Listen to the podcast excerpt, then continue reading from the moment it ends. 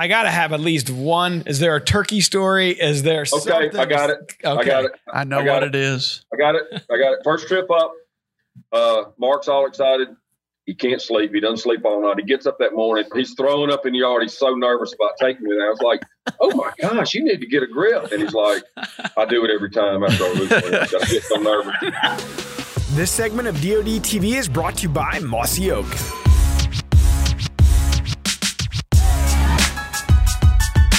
What's up, everybody, and welcome back to the Drury Outdoors 100% Wild podcast. This is episode number 162, and it's a land lover special. That's right. I'm excited because we have a full house. We got a lot of special guests. Everybody's special but Tim and I. So he's Tim Chelsvik. I'm Matt Drury. We got Mark Drury in studio today, and we got some special guests calling in via Zoom. Yeah, we've got Toxie Hayes, CEO of Mossy Oak, and Chris Hawley, the president of Mossy Oak Properties. And Terry Drury. and Terry Drury. Can't forget the old man join- winner. joining us remotely. So it's definitely a stacked house. Welcome aboard, everybody. What's up, guys? Good morning. Glad to be here. Yeah. Appreciate you having us. Absolutely. Yeah, so we're excited because this we've like Tim said we've done 160 plus episodes, but we've never had the the I guess It's a power play yeah, show. Toxie's on. That's a special episode for us. We've got we've had Cuz on a lot. We're gonna have him on again next week, Yep. actually, and he's always a good guest. But to get Toxie, I'm looking forward to jumping right into it and kind of hearing the story of how you guys first met. Mark Toxie, I think it was the two of you, right? It, it was down in in uh, Natchez, Mississippi, and um, I had won a calling contest that day, and I was doing an interview with uh, uh, a writer from the the Clarion Ledger, if I'm not mistaken, by the name of the paper. I think his name was Bobby Cleveland, and uh, was talking to him. it. What's that? That's him. That's him. Okay. So this is 1989, February 1989. And um, I didn't know what Toxie looked like. You know, I had no idea. And I'm, I'm doing this interview, and all of a sudden, this guy walks over there and he goes, Hey, hey, you know, this Toxie's, you know, fashion. He goes, uh, What kind of camouflage do you wear? And I said, Actually, I just bought a set of Mossy Oak. I mail ordered it off of uh, the back cover of the Turkey Call magazine. And he goes, I'm Toxie Hazy inventor. I'd like to talk to you when you're done with this gentleman right here and that's that's how we met. And uh, you know, it goes back to my old buddy Joe Sexar. I was hunting with him at the time, and he was like, "You need to buy this set of mossy oak. It just came out, you know." And he was showing it to me. But I met Toxie that day, and um, I, it wasn't. But a few weeks later, I was at his house staying with he and Diane for my spring break. I said, Wow. "You care if I come down?" Because And uh, he said, "Come on." So that's what I did. in typical fashion, uh, yeah, he. Uh, I did. I did go look him up because I had someone there I kind of trusted in the turkey world. Said you need to go talk to this. He said, "Are you signing up? You know, are you aligning yourself with people?" I was like, "Yeah." When you know, when I think they're worth it, or you know, uh, I think one of the few people we'd actually kind of aligned with before anything was Will Primos at the time, Mm. and I, you know, it wasn't much after that that it was just it's Mark and this. But he asked me. He said, hey, I want to come. I got my spring break in a couple weeks. I'll volunteer. I'll come work for free just to learn what goes on. Because I, when I get out someday, I want to work in an outdoor company. And actually, when he left that week, he stayed at the house. Sarah Francis was just a little baby. I still remember. That's how far back it goes. And when he left, he said, "Hey, when I graduate, I'm coming to work for you." Okay. I was like, okay, yeah, whatever, you know. And so we stayed in touch, and you know, I came up there and we did some stuff. And then I remember getting the call. He said, "Hey, I just graduated. Where do I go?" I was like, "What now?"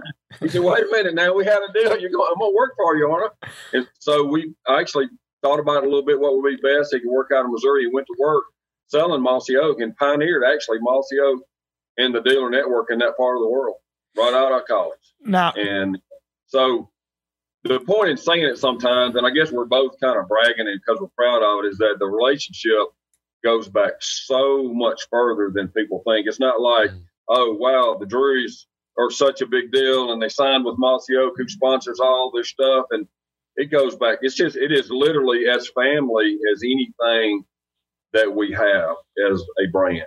And it has stood the test of time from trials and tribulations. And, you know, one of those things I say all the time about great relationship. It's not so you never fight.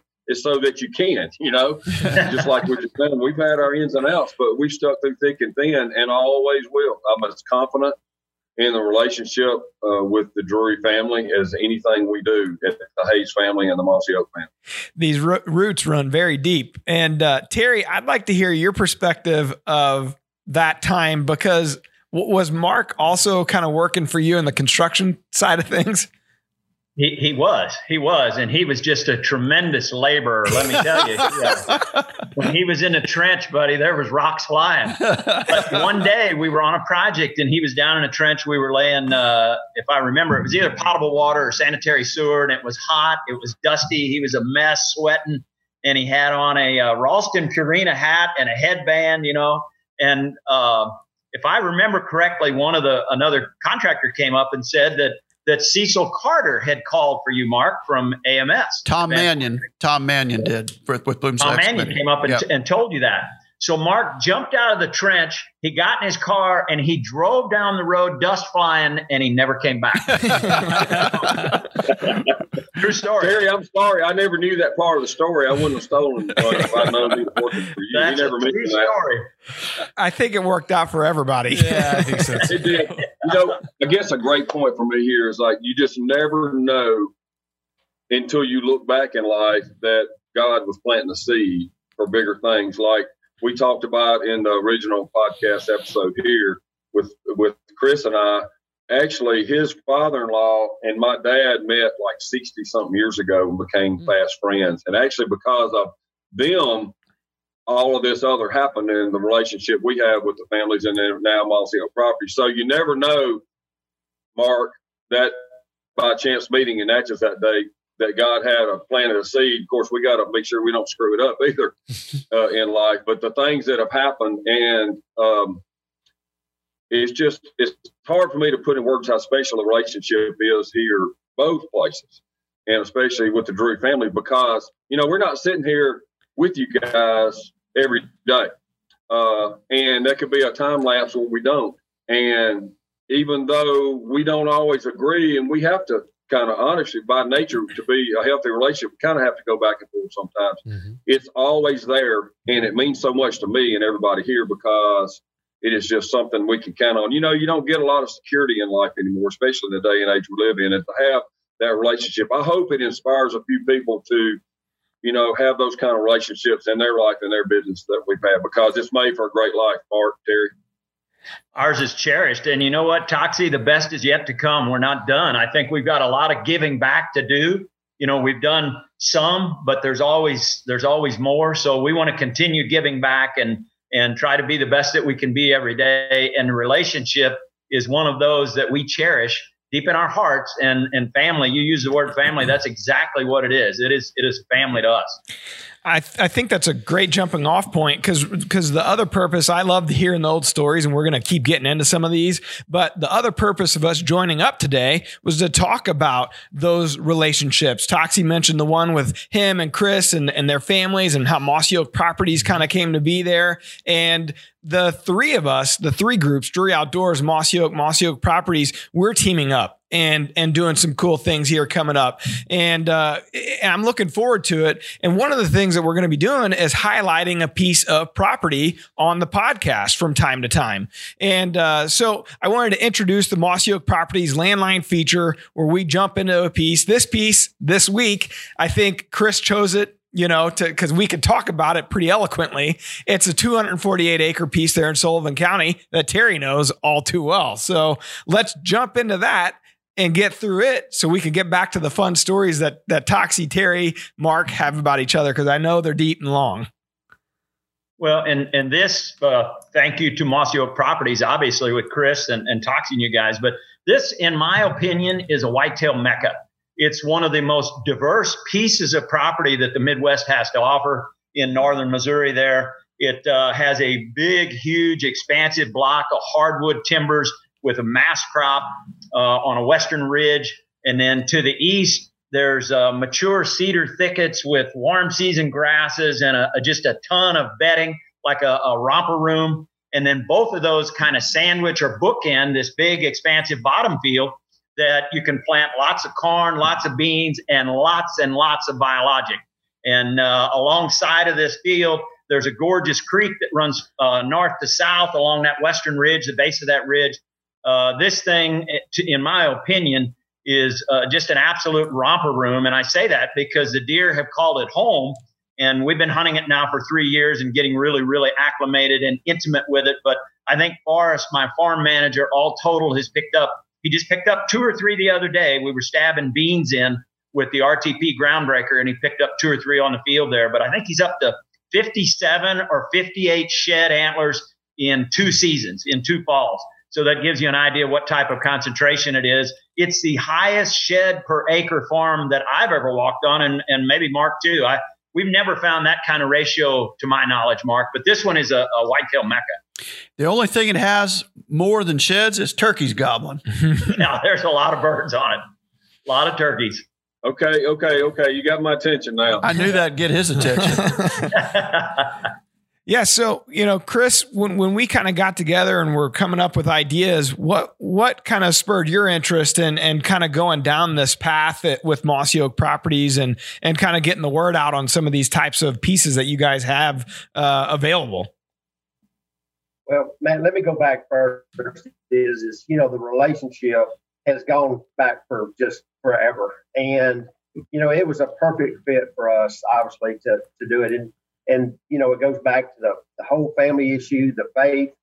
All our values aligned so well that it was a it was an easy decision for us to, to make that decision and say hey who better to spread the word because you know what y'all value is the same thing that we value right there. And it's all built on the relationships it does. It's, it's ironic too. I want to say this before we even talk about that property that it turns out after all these years uh, since that you know i first met mark and then terry and uh, even when we got to go our separate ways, our first love has always been the dirt every time. And the obsession and the whole piece of the Mossy Oak brand has evolved where that obviously without that, we don't have any bows and guns and boots and all this other, even the seed and biologic and the trees is native nurture. We don't have any of that without the dirt. It all starts with the dirt. And so it was such a perfect place for us to align with the whole Drury Outdoors team and Mossy Oak Properties because it is. If you leave, I can promise you right now, if you leave me and Mark and Terry and Chris, if you just leave us alone, there's nothing else to do. You got you're going to go to your place and work on your farm as your first love, and that's also why these places we talk about have had so much tender love and care, care such great uh, properties because I've been up there, and your part of the world has the most productive per acre wildlife uh, places I've ever seen in America. It's amazing. It, it's just amazing. In fact, when we all get around together and talk, the first thing, I mean, we're going to talk about business, we're going to talk about other things, but then it's going to migrate to talking about our place and what we're doing on it, and you know, being able to share that with the family is pretty cool. So it's a common denominator that we have and have with also with y'all. So. So, so Chris, even though you know we we've gone through the last few months, been a real rough stretch for the country, but we see you know stock markets kicking back into full gear. You know, what do you guys see on the land sales side of things? Is it is it you know back to full strength? Did it ever miss a beat? What what are you seeing out there? Well, so Matt, it's really crazy because our folks have never been busier, and we're talking to them every day. Probably had three or four conversations on the way to Westport today, and there is a huge demand. It, you know, it was growing, but there's a huge demand for everybody wanting to have their own place, open spaces, you know, something they can share with their family. And I think, you know, we've seen this when we've had, um, I guess, issues that have popped up in the past. You know, we had the recession in 08 or 89. When we came out of that, we were stronger. There was more demand. Uh, the demand for properties to own and to be able to share with the family that space is, is pretty awesome, and and you know it's it's growing all the time. Uh, challenging, and and when this first hit, uh, everything's closed down to get properties closed.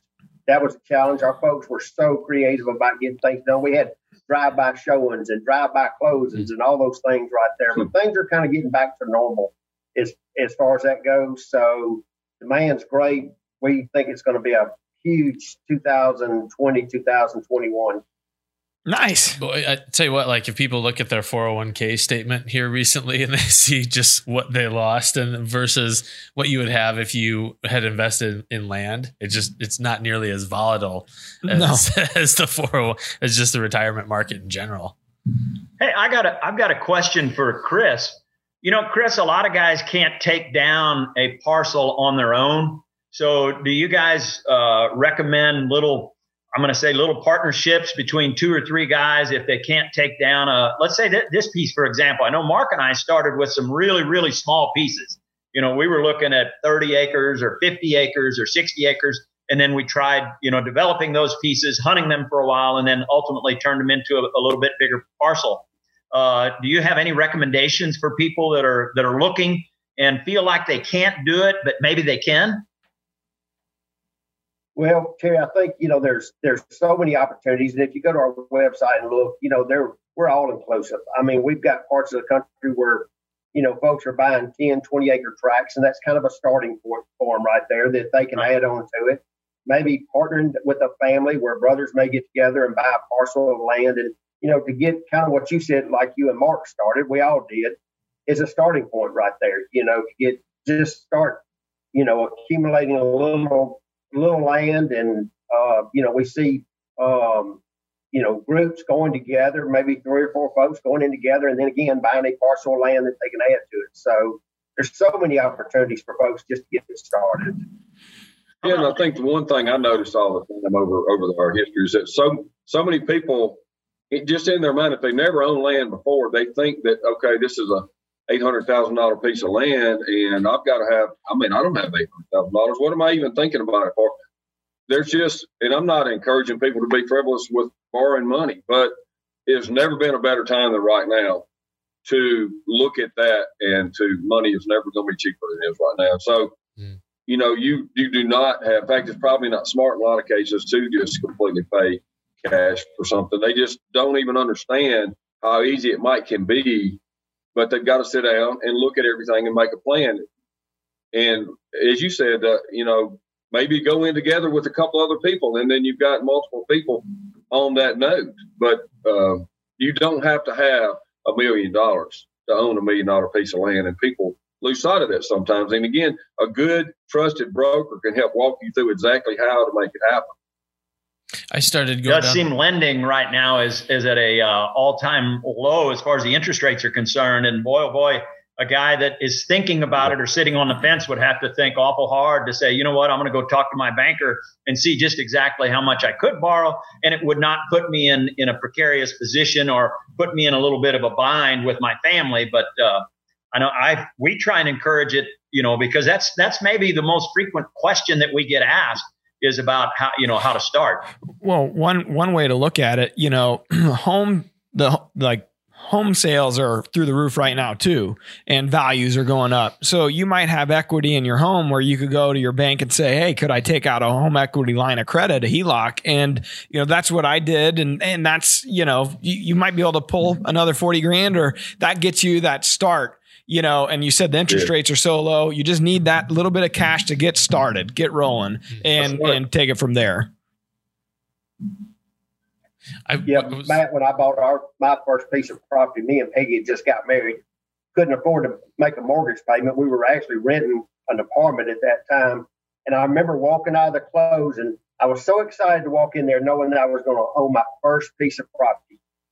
And when I walked out of there, I broke out in sweat and said, How in the world am I going to pay for that? so anyway, but it all worked out. So You know, I, I noticed too, we've helped so many people over history.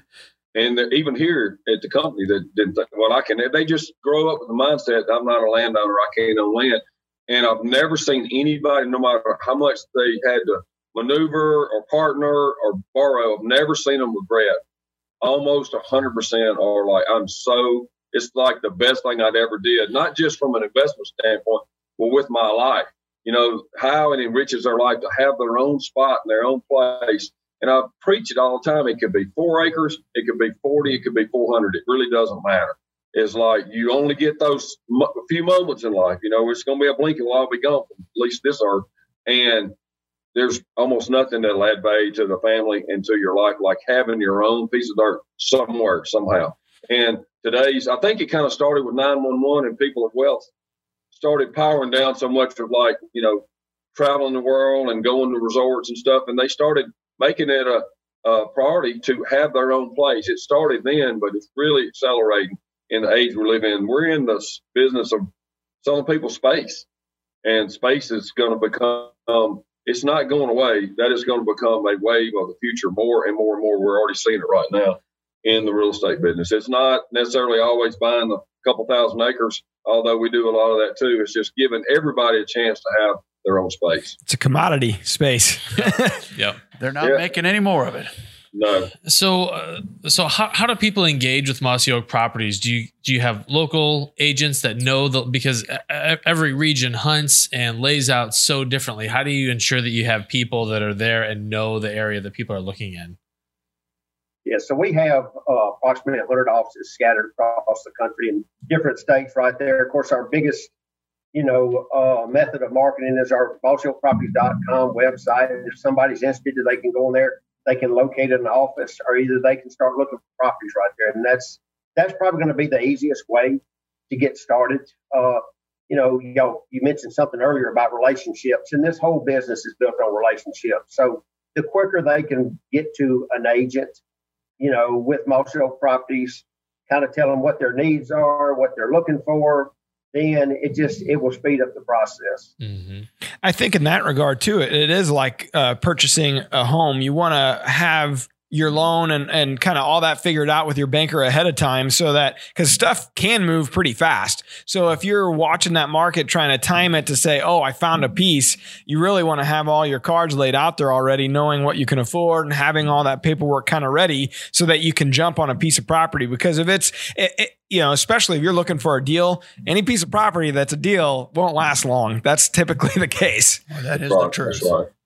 Well, the other thing too, if you've got a good trusted agent you're working with, they'll help you tie that down and give you time to do all that. So you might, you know, if, if the owner, the landowner, and you want to buy something, they, they'll typically work with you if you need 30 to 60 even days to close uh, and get everything, you know, lined up that you need. Chris, you mon- you mentioned uh, MossyOakProperties.com. I was on there, and it is a rabbit hole. I started going into all these different and and just on the fr- just on the, the front page, the home page alone, there was a one acre piece, and then there was all the way up to three hundred and something acres. Like there was something for pretty much anyone in there. It wasn't all two thousand acres in Iowa. It was very there were a lot of reasonable properties in there. Mm-hmm. Them all inclusive. There's there's really in every state there's a wide variety of sizes, and so that's the reason. that, You know, somebody go on the site, if they kind of if they're looking and know what they're looking for, and then you know find that agent that's representing that property and and start building the relationship. So, You know, go ahead. Well, I was going to say, you know, we'll we'll we'll put the in the show notes. We'll put the link to Mossy Oak Properties. We'll put a link to this specific 248 that we were highlighting. Um, but if you guys have any more to add, let's do it now and then jump back into some of these fun stories because that's I, I want some dirt on Mark and Terry. That's what I'm looking for. Pardon the pun. Fistful of dirt.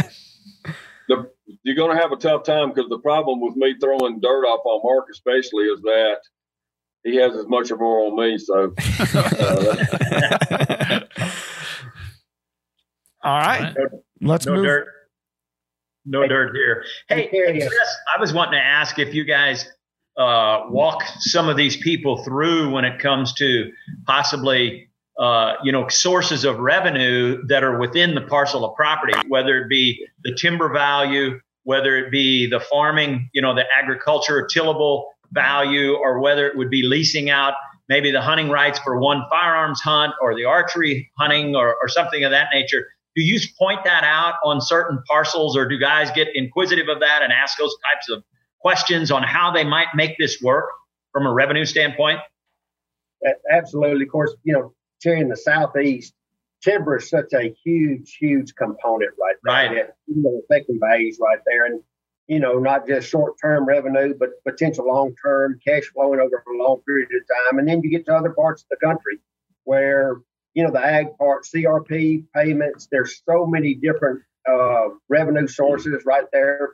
Mineral rights, you know, easements, conservation easements, and different things. So that's the, the advantage of dealing with a qualified real estate broker agent is our folks. They're really educated to those whatever in that part of the country that applies. They're educated to the potential for whatever those income income sources may be.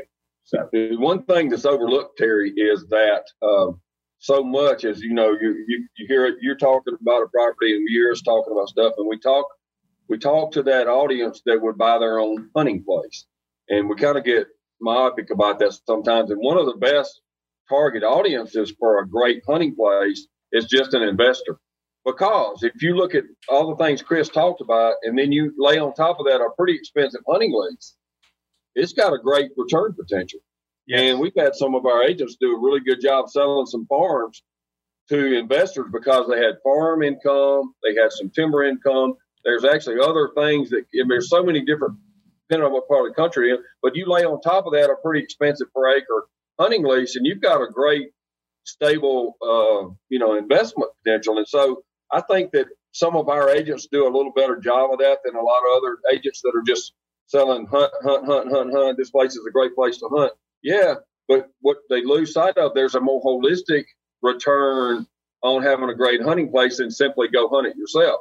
And there's a, a um, an investment alone, and that that brings a lot of other people with wealth into looking at your place.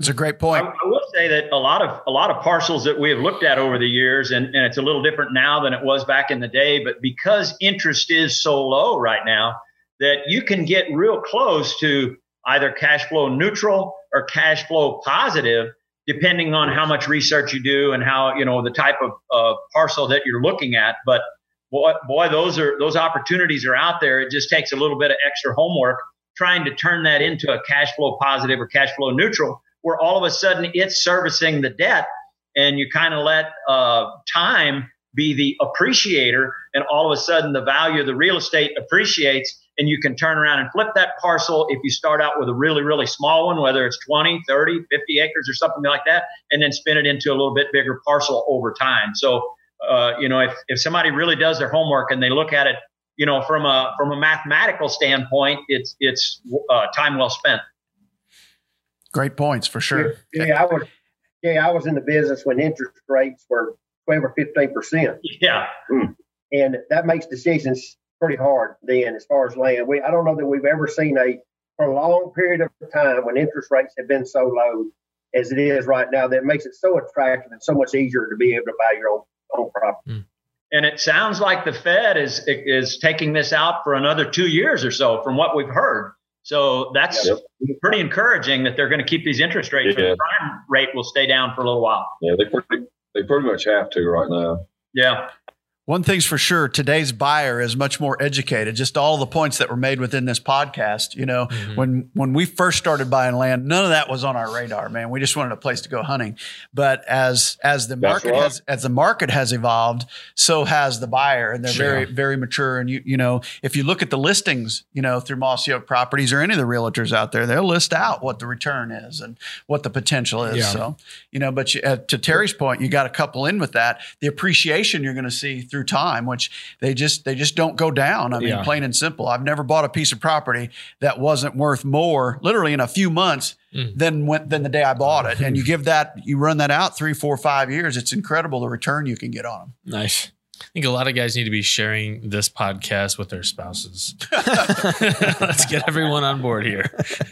yeah, it's not hard to convince your buddies, but it's always hard to convince your wife. Mm-hmm. Yep, yep. Well, how about we hop into some of those those historical stories? I think Chris would have to lead that conversation. Did you catch he was living in an apartment when he bought his first piece yeah, of property? That's really yeah. something. That's that was an awesome move. part of the story there.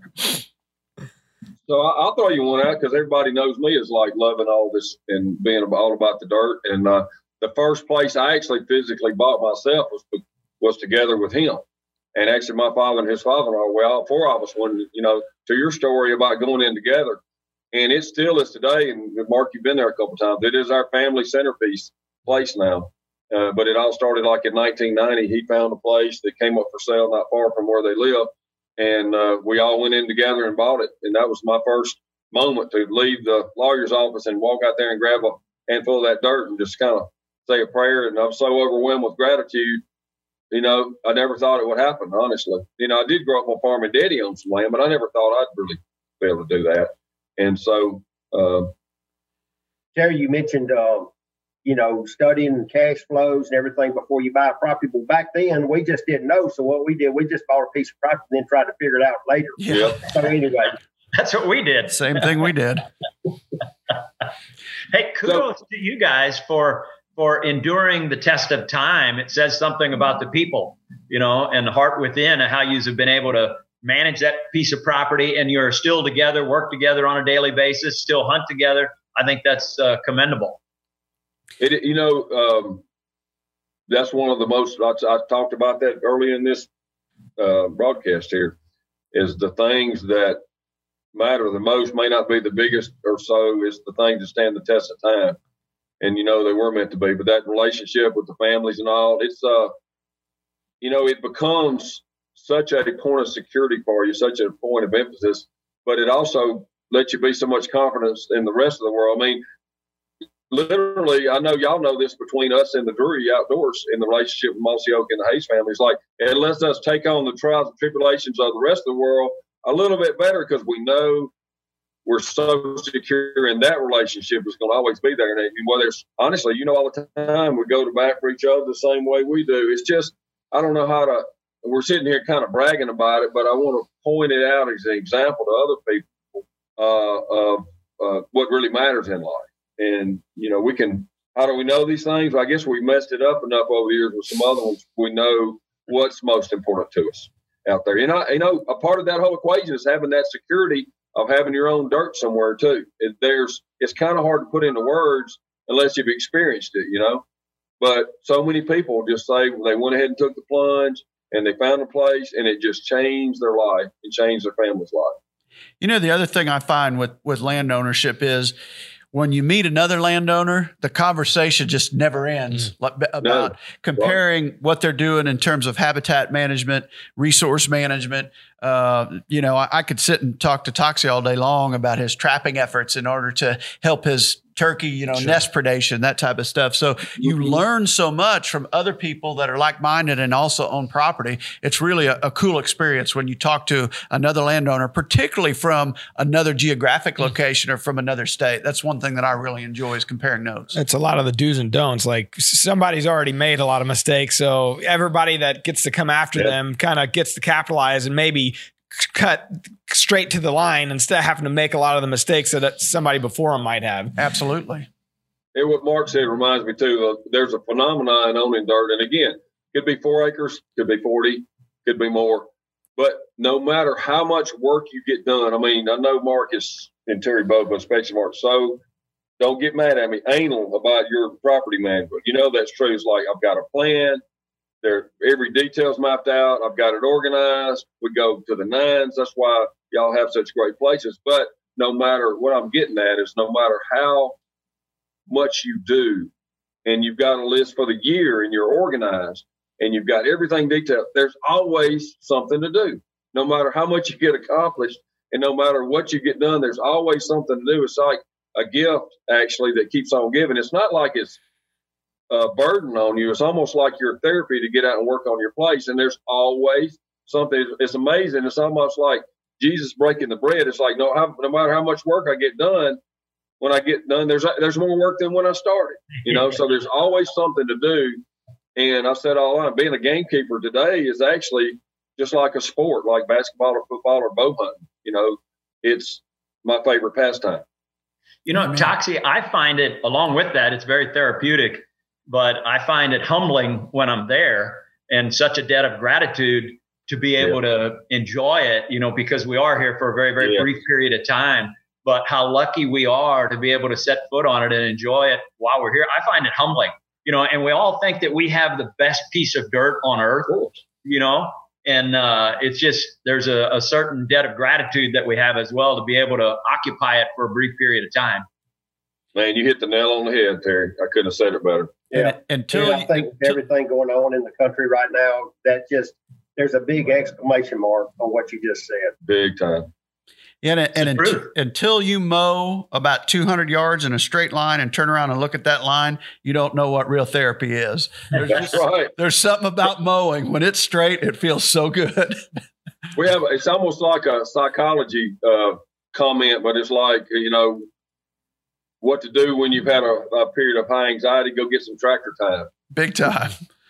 Big time. First, Just need to get a First, you have to make sure the battery's not dead, the tire's not flat, the hoses aren't busted. It's Yeah, you don't have a hydraulic leak. The oil, Oh, you my know, the oil's gosh. changed. everyday No. maintenance. Everything's greased. Yes. That you talk about trial and error now. Woo. Yeah. Yeah.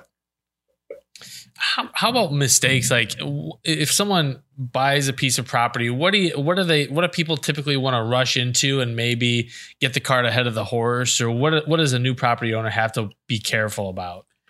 That's a good question. I, I think the, the biggest thing is how you treat your neighbors out of the gate. Mm. You know, to me, that's one of the things that I found when I buy a piece of property. I try to get to know them, Mhm. you know, find out what their likes and dislikes are, and don't come in and try to be king of the block. I mean, it's the worst mistake you can make because you're the new kid on the block and you don't want to go and, you know, well, you need to pass this deer and you need to do that. Everybody's got their own set of goals and aspirations for their farm. So make sure you understand you don't control other people's property. You just, Mhm. you just have control over yours. So don't go in there and, uh, piss everybody off to start to start the relationship, putting it lightly. Sounds, sounds wise. That's uh, a great idea. I mean, that's a great comment, actually, Mark. A great comment. Most people wouldn't have thought to said that, but I couldn't agree more. That might be your top priority because you know, especially the wildlife is so productive in your part of the world. Uh, you could have, man, you might have 40 acres might be unbelievable hunting, Yeah. but it's only that because you had the cooperation of all the surrounding people and kind of like Mark said, you don't want to be in their face about it, but kind of I always say I'm not preaching to them. I'm just kind of shining the light, helping them see what they could do, you know, maybe to get better, make improvements, so forth. And if you're all in it together, I mean, you can have the net effect of 400 acres on 40. But it starts with getting a good relationship with your neighbors. Big time. Mm. I've made good friends with new neighbors, in all honesty, several actually, because more often than not, they're good people. And if you treat them right, they're going to treat you right in return. And, and, and also make sure you're always happy for that neighbor when, when they kill a deer or a Mm. turkey, whatever it is, you know, because we all share the wildlife. It's one of the things about hunting in the wild. When they succeed, make sure you're the first one to send them a text and say, way to go. That's awesome. Yeah. That, that stuff goes a long way and, and be truly happy about it, you know, because Yeah. you, you all took part in, you know, that animal may bet on you, feed on you, water on you, whatever. But they, if they end up pulling the trigger on it or, or killing it with a bow, whatever it is, you know, let's all share in the success of the neighborhood. You're not going to kill them all, No, you know. So no, and good for them. Yeah. They're out there Mhm. doing the same thing you're doing. So you can't get selfish with wildlife. That's for sure. that's one thing we see a, a, A, lot. lot. You see it this day and age. Yeah. People get really Oh, yeah. edgy over big deer, and you don't need to be that way. I, I think it's because you build a relationship in your mind when you get these pictures, the trail cam pictures, It's your and you deer. obsess It's your over deer it. and It's it's your deer, and it isn't. I mean, it's free range; they go anywhere they want, and that's the reality of it. yeah, they take possession through pictures. Is Yeah. exactly what happens. Yeah. They do. You know, I remind people, I, I remind myself, I mean, you know, uh, and he made a great point about it. You got the pictures. That's my deer. We've got the, we grew this deer. We got this 172, you know, or this, you know, drop time, uh, 12 point, blah, blah, blah. And we, we, we, in our mind, we take possession, but the truth of the matter, and I think you're, you'll have more fun just be at peace with it ahead of time. God knows I've struggled with it. I know y'all have, but when that deer steps across the property line, he is not your deer anymore. No matter if you raised him all year and he chased it over onto a neighbor and they killed him, I know it may break your heart, but you need to go ahead and be at peace with that ahead of time. When he steps off your place, he is not your deer. And honestly, you'll just have more fun in the whole process of having them. Now, you know, it, admittedly, it may break your heart. Maybe you work hard to make sure he doesn't leave by, you know, having a place he doesn't want to leave, whether you've got bedding and water and cover and food and everything they need. But great point. Just get it straight in your mind ahead of time. It's not my deer anymore, and it's not my neighbor's deer anymore when he steps on my place. Hmm. Yeah, You because know, it, I have found over over the ti period of time that it, it's rather cyclic, and it, it's almost as if everybody gets a turn. Mm-hmm. Like Yes. you may kill a big deer one year, and then the Took the neighbor kills one the next year, and then the next neighbor kills one the following mm-hmm. year, and it just seems to kind of Mother Nature has a way of working its way out, you know, and everybody gets their turn. Is the way it would, would appear. So Yes. it's about to be my turn. And mo- like. Mother Nature always gets her turn when EHD strikes. Oh my gosh. Yeah. That's another story. yeah. A whole nother podcast. Yeah. You know, D- Toxey, I, I'd love to know what, you know, looking back over the 35 years or so that you've been in business, uh, you know, it's you guys, it's a, the classic line is a fistful of dirt is kind of what made your obsession with everything. But what were some of the most instrumental things in your life that, that moved you towards really creating this movement and and Mossy Oak and being a gamekeeper? And what what were some of the instrumental things early on that helped you get your footing and, and go down this path? Because everybody now might see hey this is a huge company but everybody had a beginning. Everybody's Mhm. story starts somewhere. I'd love to hear a little bit about yours. I, you know, that's a very, very, very tough question. Um, so I don't know. I, I get reflective as I get older, and I look back. I mean, for one, we talked about a lot of stuff. We give a lot of advice, and people say, "How'd you learn all that?" It's like, well, it's kind of like a lot of things. If you, you know, you screw it up enough, you'll learn from it. If, and I say all the time, if you put your hand on a red hot stove enough times, you'll you'll you'll quit doing that. so I look back, and and I guess um, the one thing I learned, and I, in more recent years, if I get interviewed about it, I try to I try to say this because I find it to be true in my case, and it's kind of deeply personal. But also, if you know, I could give somebody starting out in life a little earlier some advice on what to look at. Is like the most valuable thing I ever got was people believing in me. So if how I made it off the ground was, you know, I ran into Bill Sugg and I ran into Bob Dixon and I ran into Ronnie Cuz Strickland and subsequently others. And honestly, at a very early age in our company, I ran into Mark Drury and then I ran into Terry Drury. And they believed in what we were doing. They believed in Mossy Oak, the camo. They believed in me as a person. And so, you know, that even started before that. Uh, and Mark and I used to talk about the Ralph and Fox rule about things. But, you know, uh, Ralph believed in y'all, and Fox believed in me. So I think the thing that I would, looking at the big picture of life, is that when you believe in somebody and you're sincere about it, you give them such a bigger gift than would meet the eye. And so the only reason we ever got anywhere because people believed in us, and then more people believed in us. And uh, you know, where retailers began, and Mark, you saw it. You were a pioneer up there. You saw people more and more begin to believe in me. And if you and Terry touched on the heart of gratitude, if you have a heart of gratitude for that, then it builds. And if you you know if you have a heart of selfishness about that, you'll kill it. And so I just I don't know how it, this all happened, it, except that it gave me the confidence to keep growing and doing and reaching for new things. And just a lot of these businesses we're in were really actually just kind of like, you know, hobbies gone wild for me. It's things I love. And I thought brought a better, fuller life for me and our team and our people and, you know, you you know, y'all. And they became businesses and lo and behold, they became a value add for other people in their life. So is there a one thing and a one moment in the story? I mean, the fistful of dirt story is simply because an ad agency early on heard my story about going to the textile mill and actually using nature's colors to get the colors right because I was real frustrated with using like a color chart with numbers. And I literally had little baggies of dirt and I stopped and picked green leaves when we did green leaf. I'd like pick some green leaves like a half a mile from the textile mill so they were fresh and the color was right. And so they thought that was such a cool story. They came up with that ad campaign, a fistful of dirt started a revolution. And so it's just ironic that the symbol for owning your own place is that fistful of dirt too. It, So I don't know. I did, that, you know, uh, more important than the success, I would say we had a, actually we have a, a kind of a devotional here Bobby has on Wednesday mornings. I was sitting in there talking about all this stuff, but you know, and part of his yesterday, his little sermon was on success and how to create success out of tough times or failure. But what we talked about too was defining your own success. And I think that's real important. Don't let the rest of the world and compare yourself to someone else define your success. I mean, you can always be miserable looking at the neighbor who has a better place with bigger deer and be miserable, or you could just be grateful, like Terry talked about, and have that grat- heart of gratitude for having your own place, and you get a great life every day by having gratitude. And so I just feel like that the whole Mossy Oak brand is not me, and that's why I don't even like being on stuff sometimes. It's everybody involved. It's y'all's brand. It's his brand. It's all these consumers who believe in us out there. And so our biggest job is to continue to help everybody get a great life out of our time here and be sure that we're sincere and authentic and giving them something to believe in. So, you know, when I focus on that, all the other things fall in place. How about it? It makes sense.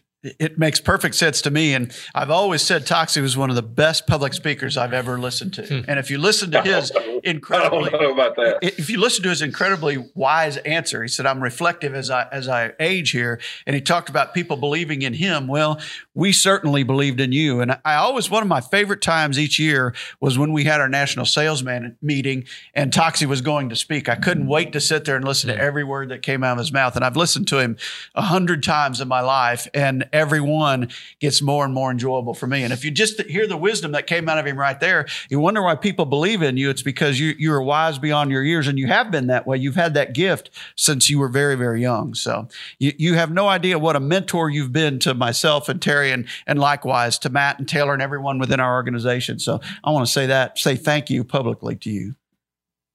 I appreciate that. It means a lot. And uh, honestly, the only reason that happens is because you guys inspire and teach me to really. And I, that's one reason why I go overboard. I'm kind of redundant. I talk about, you know, and I run into people and, you know, they're big fans of y'all and say, do you know how long I've known Mark and Terry? You know, do you know how far back that goes? You know, I'm just so proud of that. I want people to know what a big influence you have been and or you, both of y'all, have been on us. Uh, so they know when they see that mossy oak, kind of like if you remember speaking at Bob Dixon's funeral, I want to be sure they knew that if it, when they see that logo out there, that literally it might not be there. It certainly wouldn't be near what it is today if he hadn't been here. And I just want to be sure that the people that knew Bob, that you know that that logo is a, a, a tribute to him. But at the same effect, you think about what all the the bricks in the wall that you guys have put in there for us. It wouldn't be that today. And so I'm saying that because if I could teach people anything that I've learned by by screwing it up, it's like when you're not grateful, when you don't look for the gratitude in every situation, even the hard times, I've learned to be grateful for as they taught me more than anything. If you can live life with that gratitude, things just come to you, almost like magic. And when you don't, you're miserable. And you know, be sure people understand what a huge component, more than any group out there of the Mossy Oak brand that Drurys and Drury Outdoors is. Bless you. We love you, brother. Absolutely. All right. For, Absolutely. before we uh, shut her down, I got to have at least one. Is there a turkey story? Is there Okay, something? I got it. Okay. I got it. I know I what it. it is. I got it. I got it. First trip up. Uh, Mark's all excited. We're going. I'm coming up there, and I think I can't remember. Maybe it was the next year after you stayed at the house. No, it was spring of '89. It was that year. 89? Mhm. Okay, that was that year. So he just like wearing me out. Come up here, uh, you know, come stay with me. Go. And I was so excited. I hadn't traveled much, and then I'm up there, and he's he gets up there, and he's roasted this turkey that's gone gobbled like a hundred times on the limb, and so he can't sleep. He doesn't sleep all night. He gets up that morning, and he's throwing up. I mean, you can see the English peas from the the night before in the yard. He's throwing up in the yard. He's so nervous about taking me there. I was like, "Oh my gosh, you need to get a grip." And he's like, "I do it every time after I lose weight. I get so nervous." So he's literally so nervous, and we get ready to go. He said, "Hey, my brother Terry's going to go with us too." I said, "That's great." He just wants to watch. He just wants to watch. He hadn't been turkey hunting much because we're just getting into this. Ever? actually, Well, he hadn't, he hadn't us for a killed one time. yet. Yeah. I know where this is headed. So anyway, this is that's the dirt on Mark is how nervous he got about stuff back then. But literally, Terry's sitting there with just happened to be sitting behind the tree watching with his gun. The turkey makes a loop all the way around it, and Terry kills his first turkey when I'm there with him. Yeah. thirty something years Yeah. ago, and I've always had that. Like I helped with, you know, it was ninety percent Mark, I promise you. But that turkey and all, you know, for some reason, and he was so hooked. I mean, he was kind of wanting to get into it anyway, but he was so hooked from like day one. And you know what, Toxey? I use that same story to convey to people that how long our relationship goes back. I always tell Yeah. tell people that you were with us the day I killed my very first turkey, my spring gobbler. You were there alongside of me, and I shot it right out from under you. Like, did Toxey end up killing on that hunt? Uh, he did not. Oh boy! He did What not. a guest! on up, I watch mean, my what a brother host we kill were turkey. with our Oh, yeah, guests. we went, if I remember right, we went late. We went later that day to another place, and turkeys were gobbling off both sides of a ridge. And Mark's like, "Yeah, that one's burning up. You go after him." and me and Terry would just go over here, and like ten minutes later, boom, Mark we both killed. Toxey went back to West Point. Thanks, buddy. When can Well, we I've come returned back? That favor in sur- Yeah, I've returned that favor in subsequent years. So. Not, but uh, that was well, that was some great time. I'm It- telling you. Interestingly enough, that story runs deeper than that. Terry's house now sits right where that right where that gobbler was killed, or within a Yeah. few, few yards of it. So Yeah. Oh, those, wow. those roots are deep. Wow. His house sits right there. It's haunted. Yes. Okay, I got one more on that trip that I just remembered, and so that taught me how it goes back to when you go to Terry or Mark's farm. But I'm gonna pick on Mark. Probably it's got to be only y'all know. when I'm saying Mark's words about being so anal about every detail of your boy, wildlife. I don't know. So we're driving back across the pasture, and this is a big, like, if I remember right, like a hundred and something acre giant pasture, like middle of the morning in an old pickup. And I think it was maybe your Uncle Marvin's place or something. It was And I actually just kind of pick up the box call off the dash that was laying there and yelp a few times as we're riding across the pasture in the middle of the day. And Mark's like, don't, don't get my turkey spooked from calling. Said, Mark, we're in a pickup. They said, I don't care where it is. When you're on your place, you do not call unless you're down, sitting by a tree, calling to a turkey. He just looked at me like, I was like, wow. You man. still do that. But, you know psychotic. Oh yeah. Well, I don't yelp to turkey. In principle, he's right. I've learned that, you know, people that are so careless about stuff don't have near the, the wildlife. But I, from day one, he was so meticulous, is actually a better word, about every detail that also, that's what made it work. Uh, not only on his place, but when he took off selling horse and everything else in business. Well, some things never change. Yeah, I, was gonna say, I bet you've not been, you've been on the receiving end of that a few times. Many sure. times. Matt doesn't hunt with either of us anymore. No, no, I can't tell you the last time Mark and I got to hunt together. I filmed him one. Well, I filmed him a couple times early on eh, when I started working here, and I made a really major mistake. That and I mule deer hunt. the mule deer hunt in Colorado. I just so happened to film about a two year old when Mark shot shot his mule deer, and I said, "I think you missed him." And he's like, "What?" I was filming the wrong one. It's the first time I had ever seen a mule deer, and uh, I've never filmed him since. It happens. Fifteen Yeah. years ago. And I was just going to say one thing's made it work for us. I think that when I go up there, I just kind of surrender. It's like it's their their way. I don't even provide a lot of input or anything. When they used to come down here, it's been the same. It's just like, you know, we'll do it your way. And I think it makes it a lot easier. Otherwise, I think we might be we might be at each other's throat, whether to get up or call again or sit down and move. You know, uh, like hunting buddies do. But it's always been, you know, it's pretty been pretty easy. It very easy. God, God. Really easy. Well, we'll make sure Hey, that I we. want to add. I want to add one thing. Toxey, you you know, you talked about believability and people believing in you and and believing in us and what have you. I, I still think that uh, the way we go through life, so much of it is attributable to our parents and how we were raised. You know, you Oh, talked yeah. about Fox and Ralph Rules. You know, we're we're so blessed to have the parents that we have and have had that Okay. that uh, I think that has so much to do, and we don't realize it as we're growing up, the influence that they have, and they're still influencing us, you know, in everyday decisions. But I certainly believe that that's a big, big part of of how we got to where we are today, is how we were how we were raised as as youngsters. Amen, brother. Oh, no question about it. No I don't think we about can it. say anything I mean, more. I, I don't even know what to say sometimes. I'm so grateful about all that. I'm so fortunate. All of us here. Big time. Yeah. Well, uh, Toxey and uh, Chris, thank you so much for hopping on. We really appreciate it. Big time. G- Chris, if anybody, I think we covered it, but if they want to learn more about you guys, wh- where do they need to head to? Well, yeah, Matt, the easiest thing is for them to go, you know, on our website, mossyoakproperties.com. There'll be, you know, they can go to an office, pick an agent if they're looking in a particular uh, area right there. That would be the best place to start. So obviously, and then, you know, they can call us here at mossyoakproperties.com. I mean, and, and call us at the office. Um, our number will be there. From a corporate standpoint, we'll be glad to direct them, you know, to a particular location or piece of property. Awesome. yeah, I want to add too that what they'll find is that uh, that Moss Properties network across the whole United States now is like a big family too.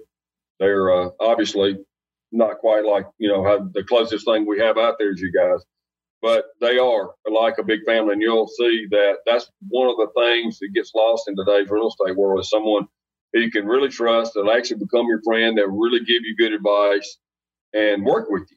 Uh, and that's what family does. So uh, I would encourage people, if they have any interest at all, to not just uh, look at the website. Maybe that's a good way to go shopping and so forth, but pick up the phone and establish a relationship with someone, and you get a new friend in the process. To, to your point, guys, I cannot say enough good things about Brad Morrison.